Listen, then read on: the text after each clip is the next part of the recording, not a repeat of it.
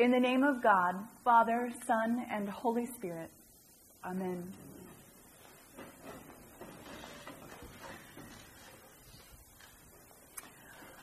Today, in our lesson from Galatians, we hear about two states that are described by St. Paul. Two states of being in relationship to God. Um, one state is that state of being under the law.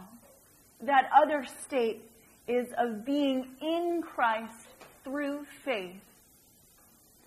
And we see in the first two verses that Paul uses two images for this first state of being captive under the law. He says, Now before faith came, we were imprisoned and guarded under the law until faith would be revealed. Therefore, the law was our disciplinarian until Christ came, so that we might be justified by faith. Two images are here in these two verses. The first image is that of being held captive or imprisoned, having a guard put outside one door, one's door, not being able to leave when one wanted, not being able to follow the whims of one's own will. This image of being captive by the law is an interesting one. What does this mean? Well, we see in the Word of God that the law of the Lord is good. It's a good thing. You see in the Psalms that the psalmist says, The law is good. The law revives my soul. The law of the Lord is perfect. The law of the Lord is a lamp to one's feet. How do we hold that in tension with what Paul is saying here? What does this mean? Well, the law is good in the sense that the law gives us this vision, God's own vision, God's own reflection, in fact, of His perfect holiness, His divine character of moral goodness.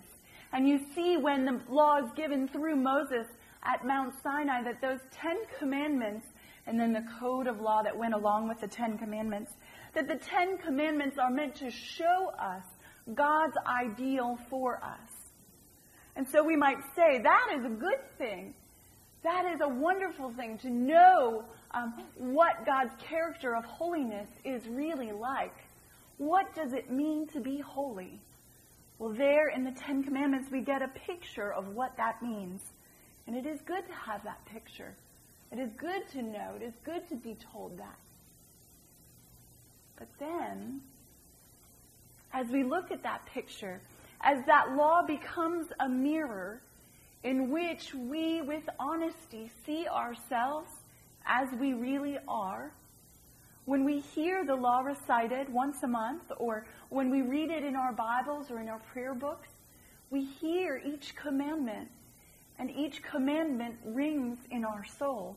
And we have to ask ourselves, have I done that? Do I do that? Do I live up to that? In that mirror of the law, we see ourselves as we really are, that we fail.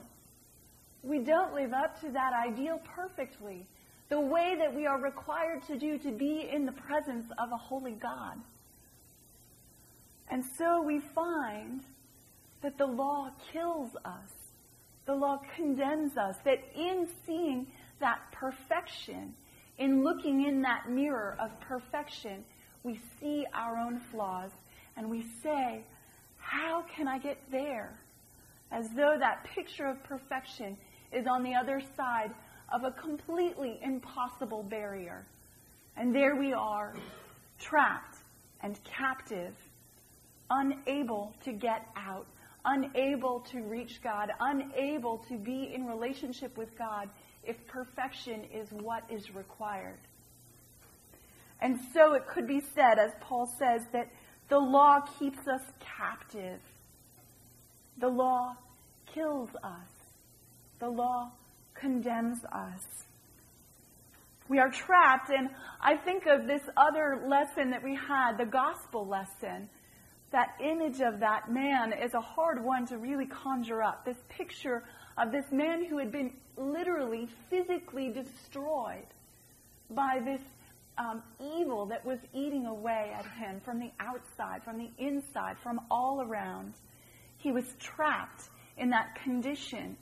He even had to be literally bound so that he wouldn't hurt himself or others.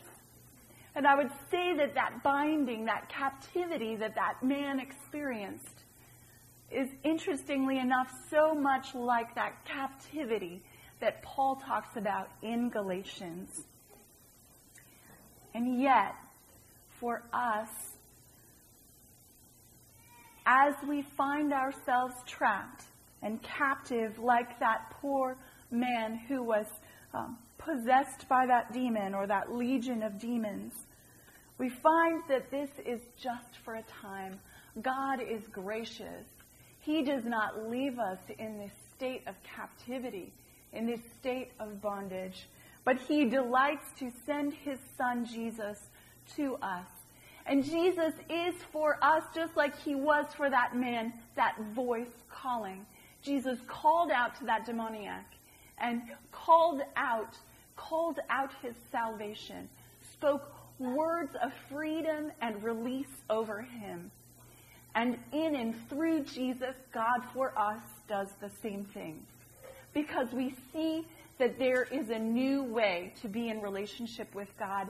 And that new way is not one that requires us to be perfect, even as God is perfect, but rather says that we should look to faith, look in faith to Jesus Christ, the one who is indeed perfect and Jesus, that perfect, spotless lamb, did die for us. So that in his death, God would be reaching out to us with love, with grace, saying, You don't have to be perfect because I am perfect, and because my son is perfect, and because we love you.